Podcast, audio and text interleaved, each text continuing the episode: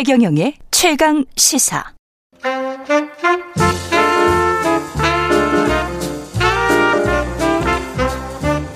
세상의 모든 뉴스를 탐구합니다. 김준일의 뉴스 탐구 생활. 네, 화제가 되는 이슈를 깊이 있게 파헤쳐보는 뉴스 탐구 생활. 세상 모든 것이 궁금한 남자 김준일 뉴스톱 대표 나와 계십니다. 안녕하십니까? 안녕하세요. 오늘의 탐구 주제는 저 멀리 남미로 갑니다. 한 단어로 한 예. 문장으로 제가 요약을 하겠습니다. 예. 좌파들이 몰려온다. 좌파들이 좌파들이 저 멀리 저 네. 남미에서 지금 미국을 위협하고 있는 거죠. 이게. 때로 지금 몰려오고 있어요. 때로. 예. 예. 그래서 최근에 이제 콜롬비아 예. 이제 에, 선거 결과가 지금 굉장히 외신 이제 국제 뉴스에 굉장히 많이 나왔어요. 음. 근데 이가 콜롬비아 하면 우리가 아는 거가 커피랑 축구밖에 없거든요, 사실. 커피 유명하죠. 커피 유명하죠. 예, 축구는 상대적으로 좀 약하지 않습니까? 어찌됐든 예, 우리가 브라질, 아르헨티나에 비해서는 남미 그래도 국가 예. 중에서 예. 어쨌든 다 잘하니까. 그런데 그렇죠. 사실 콜롬비아가 또 유명한 게 이 마약.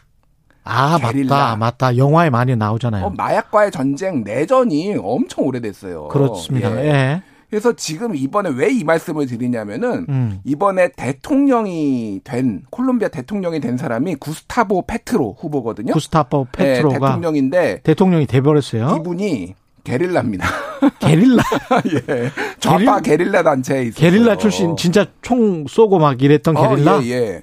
그래서 어 1991년에 물론 정부하고 이 게릴라 단체가 평화 협정을 맺으면서 제도권 정당으로 들어와요. 아, 그래서 하원 의원도 당선되고 거기 구보타거든요. 시 그 수도가 예. 구보타 시- 어, 시장도 했습니다. 오 서울 우리로 치면 서울시장에 서울시장까지 한 거예요. 와. 그러니까 어쨌든 근데 이력이 어. 게릴라 무장단체 게릴라 조직원이었던 거죠. 예.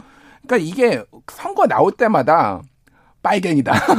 뭐 이게 얼마나 꼬리표가 붙었겠어요. 아니 이거는 뭐뭐 게릴라에 뭐 그랬으면 뭐 대단한 거네. 근데 그 서울시장까지 되고 뭐 의원도 되고 예, 상원 하원 의원, 상원 의원, 서, 서울시장 그러니까 수도시장까지 했어요. 그리고 대선이 이번에 세 번째예요. 2010년, 2018년 근데 다 떨어지고 세번 후보로 나온 게. 예, 삼수 해가지고 지금 대통령에 당선이 됐는데 대단하네. 중요한 거는 콜롬비아는 예. 거의 보수 정부, 보수 정권이 2000년대 이후로는 그 좌파 정부가 들어선 적이 한 번도 없어요. 미국의 좀 우호적인 나라였잖아요. 예. 그러니까 친미 예. 정권이 계속 들어섰던 나라예요. 근데 음. 여기에 좌파 정부가 그러니까 이제 약간 외신들도 그 세계 국제 시- 이제 주목이 쫙 쏠린 거죠. 그렇죠. 예. 예.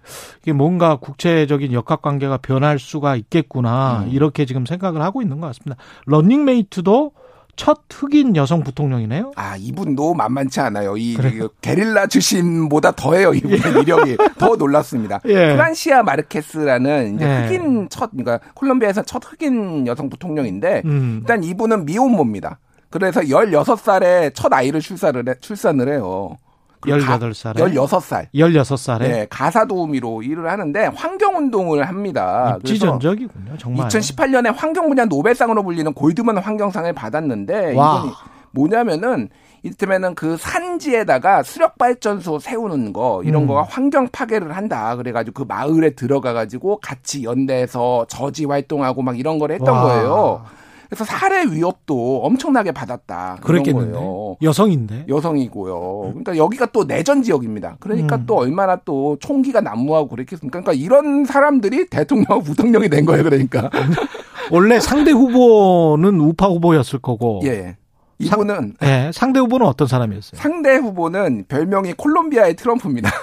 콜롬비아의 트럼프. 예, 돈 기업- 많으신 분. 기업인 출신이에요. 그래서 1945년생인데 예. 담배 공장, 농장 경영한 부모한테 이제 어느 정도 자산을 물려받았는데 이분이 노조 파괴자로 엄청 유명해요. 그래서 아. 지금도 재판받고 있어요. 지금 노조 파괴한 혐의로. 전형적인 좌파와 전형적인 것까지는 아니고 하여간 극단적인 좌파와 우파들의 대립이었군요. 예. 근데 이분도 선거가. 굉- 굉장히 트럼프하고 비슷한 게 음. 기업만 하다가 갑작스럽게 정계 이제 이 데뷔를 한 거예요. 예. 그래서 몇 년 안 됐습니다.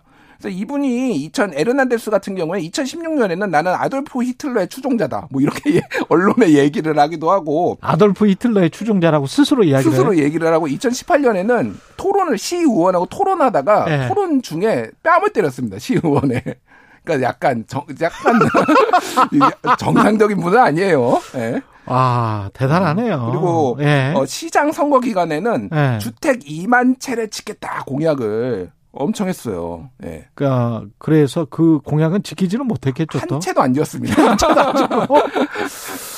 아, 이게 콜롬비아가 참 그 정치가 어떻게 될지 나중에 좀 걱정이긴 합니다만은 음. 좌파 정권이 근데 어떻게 해서 들어선 겁니까? 그러니까 콜롬비아 원래 역, 친미 보수 국가였는데 콜롬비아 여기가. 역사를 짧게 말씀드리면은 예. 콜롬비아가 이제 스페인으로부터 이 정- 독립을 한 거죠. 남미 국가들이 음, 대부분 그렇잖아요. 그렇죠. 그래서 남미의 제일 유명한 해방 총사령관이 시몬 볼리바르라고 있습니다. 음. 이 사람이 거의 남미의 모든 국가들을 대부분 다 해방을 시켜요. 그런데 시몬 볼리바르가 초대 대통령이 돼요. 콜롬비아. 근데 콜롬비아네. 그때는 콜롬비아, 베네수엘라, 파나마, 에콰도르 뭐 이런 데들을 다 했는데 이게 연방이었어요.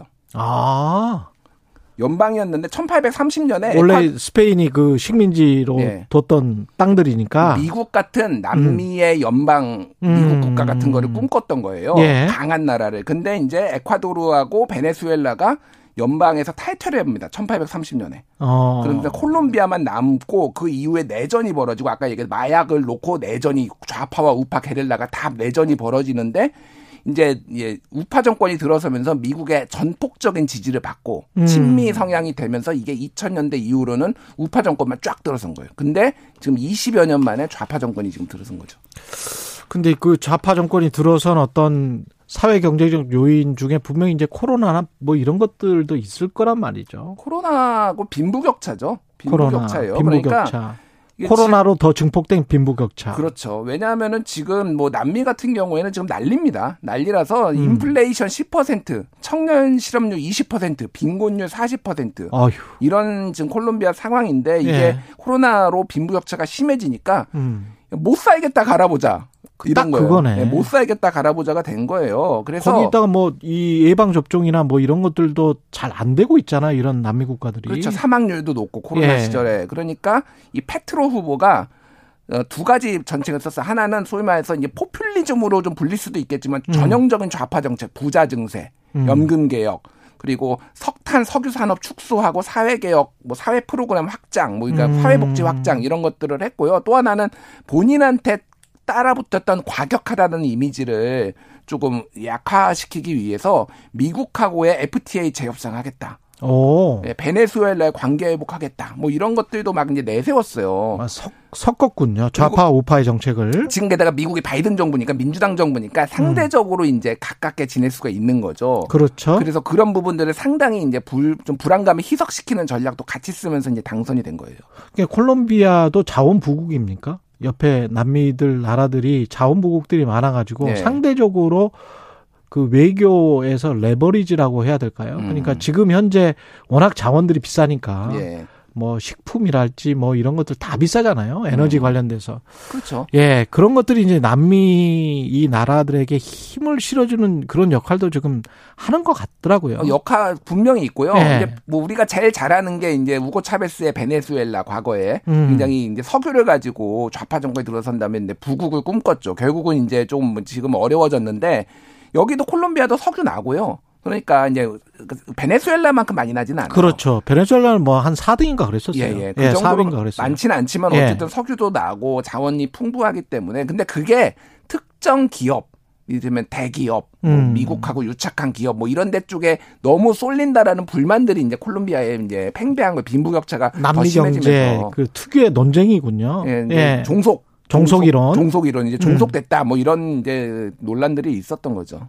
그러면 이거를 이제 다 외국 회사들이 장악하고 있을 텐데 그거를 또 공기업화 시키고 뭐 이런 논란 논쟁들이 또 벌어지겠네요. 근데 그렇 우고 차베스처럼 뭐 예. 다 국유화라고 음. 그 정도로 과격하지는 않겠지만 어쨌든 사회 복지 프로그램 확대하고 이러려면 돈이 있어야 증세를 되죠. 해야 예. 되니까 기업들한테 이제 더 많이 받겠다 뭐 이런 대안을 내는 거죠 그러니까. 이 지금 저 콜롬비아뿐만이 아니고 제일 큰 나라 중에 하나인데 브라질. 음. 브라질도 지금 룰라 그 유명한 룰라 대통령이 복귀할 수도 있다?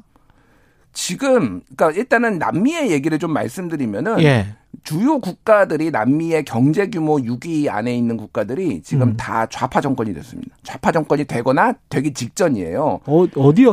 2018년에 멕시코 좌파 정권, 2019년에 아르헨티나, 2020년 볼리비아, 그리고 페루, 칠레, 그리고 지금 여기까지 이 저기 콜롬비아까지, 콜롬비아까지. 예, 다 좌파 정권이 줄줄이 들어서고 있어요 지금. 어, 남미 대륙 다가 그렇게 되네요. 이 예. 정도면 브라질, 브라질까지 되면 이제 거의 끝나는 거네요. 브라질도 지금 그 음. 예전에 룰라 대통령, 예. 룰라 대통령이 지금 어 다시 복귀를 지금 재선을 이제 꿈꾸는 거죠. 음. 근데 지난달 5월 31일에 이제 저 여론조사를 보면은 룰라 대 후보가 54% 그리고 지금 현재 대통령이죠 보우소나루 대통령이 우파인데 35% 19% 포인트 차입니다. 예. 그러니까 굉장히 유력해요. 룰라도 다시 복귀. 그렇군요. 그럼 이거 pink tide라고 하거든요. 이거를. pink tide, red는 아니고요. 핑크. 예. 분홍색. 분홍색이 예. 물결이 몰려 오, 고 있다. 이제 이런 분석들이 나오고. 그렇죠. 옛날 옛날에 좌파는 이제 red였는데 음. 그 정도까지는 아니고 뭔가 이제 색채가 완화됐군요. 사회민주주의 성격이 강하다. 거- 그때는 사회민주의 성격이. 예, 굉장히 이제 완전 공산주의 성격이 강했다라고 하면은 그래서 예. pink tide라고 부릅니다. 그러면 이 사람들이 이 나라들이 서로 이제 동맹도 하고 뭐 이렇게 되는 건가요? 어, 좌파 동맹 같은 게? 그러니까 그게 아직은 알 수 없는데 이게 네. 여기에 맹주는 어쨌든 브라질이거든요. 네. 브라질에서 실바 이제 룰라가 딱 들어서면은 음. 그게 이제 어떤 식으로 될지 이게 되게 역학 관계가 복잡한데 어쨌든 좌파 동맹이 어느 정도에서 서로의 이익을 공유할 수 있는 거고 또 하나는 이제 미국하고의 관계잖아요. 그렇죠. 제일 중요한 게 미국하고의 관계죠. 지금 바이든이 네. 재선에 먹구름이 지금 낀 상태예요. 지금. 먹구름 정도가 아니고 계속 폭우가 내리고 있어요. 바이든 예. 입장에서는. 그래서 예. 지금 트럼프가 다시 올 가능성이 높아지고 있거든요. 예, 미국 그렇죠. 쪽은 오히려 이제 예. 좌파에서 우파로 넘어가면은 예. 여기에서 이제 트럼프의 어떤 뭐 어떤 경제 정책이나 대외 정책에 상당히 반가 반기를 들고 좌파들이 음. 동맹할 가능성 이런 걸 배제할 수가 없는 거죠. 그럼 바이든 입장에서는 그 인플레이션도 잡고 중간 선거도 이기고 그러려면 오히려 좌파 정권이랑 빨리 손을 잡는 게 낫겠다라는 그러니까 뭐 판단을 할수 있. 그래서 베네수엘라랑 베네수엘라에 접근하고 있는 거네요. 뭐 그렇죠. 지금. 지금 서로의 이해관계가 맞아 떨어졌다라고 봐야 될 것 같고요. 어쨌든 그러네. 지금 그래서 전체적으로 보면은 선거에서 이제 좌파들이 많이 잡고 있는 것도 맞는데 또 음. 하나는 이 선거의 아젠다가 먹고 사니즘입니다. 먹고 사니즘. 예, 지금 못 살겠다. 그러니까 코로나 이후에 빈부격차 심해지고요. 최근에는 지금 경기 침체가 강화 심화되면서 그렇죠. 점점점 빈곤층이 못 살게 되는 이, 이거를 해결하는 사람이 이제 어 승자가 되는 지금 그런 트렌드예요. 근데 우파들이 많이 그동안 잡고 있다가 이제 다 실각을 하면서 좌파들이 들어서는 이런 이제 추세가 있는 거죠. 음. 그래서 이게 지금 어 프랑스 같은 경우에도 유럽도 그래요. 지금 프랑스 최근에 선거 끝났잖아요. 근데 지금 그 마크롱이 지금 그 과반을 어, 마크롱의 집권당이 과반을 못 얻었어요. 예. 그러니까 지금 이게 거기에서도 마크롱에 대한 평가가 너무 안 좋아요. 그러니까 음. 거기에서 프랑스의 1번 그 사람들 관심사 인플레이션입니다. 거기도 10%대가 넘거든요, 지금. 미국보다 더 높아요, 프랑스는. 그렇더라고요. 난리가 났습니다. 그러니까 음. 다 필요 없어. 어, 마크롱 못 믿겠어. 마크롱은 지금 러시아하고의 관계 이런 거에 최근에 굉장히 집중했는데 그렇죠. 그런 거 필요 없고 물가 잡어. 이런 거 그러니까 지금 여기서도 좌파 계열이 지금 이겼어요. 그러니까. 음. 그래서 지금 이제 여- 정부를 선, 어, 그러니까 여- 연립 정부를 선, 어, 만드는데 상당히 애로 사항이 지금 있는 상황이죠. 예. 이게 물가 먹고 사니즘 이게 핵심이고 뭐 민심이 그렇게 따라가면 또 어쩔 수가 없는 거죠. 뭐. 이게 그러니까 한국에도 참 시사하는 바가 있어요. 큽니다. 크죠. 그러니까 지금 뭐 이르자면 신적폐청산, 뭐 안보 적폐청산하고 윤석열 정부가 막 드라이브도 걸고 막 네. 하고 있는데 중요한 거는 지금 이 물, 경기 침체, 물가 이거 못 잡으면은 2년 뒤에 총선 어떻게 됐고 그 이후에 정권 어떻게 될지 모릅니다. 문재인 정부도 집값 못 잡아가지고 결국 내준 거잖아요. 음. 그렇죠. 예, 그러니까 이게 얼마나 중요한 건지 지금. 결국은 물가와 경기 불안에 관한 한국갤럽의 국민들의 불안과 대통령의 지지율과 이런 것들이 조금 조금씩 동조화되는 경향을 보이고 있거든요. 예. 그런 것들을 잘 보셔야 될 것 같습니다. 정부에서도. 예. 뉴스 탐구 생활 여기까지 하겠습니다. 김준일 뉴스톱 대표였습니다. 고맙습니다. 감사합니다. KBS 1라디오 최경련의 최강시사 듣고 계신 지금 시각 8시 44분입니다.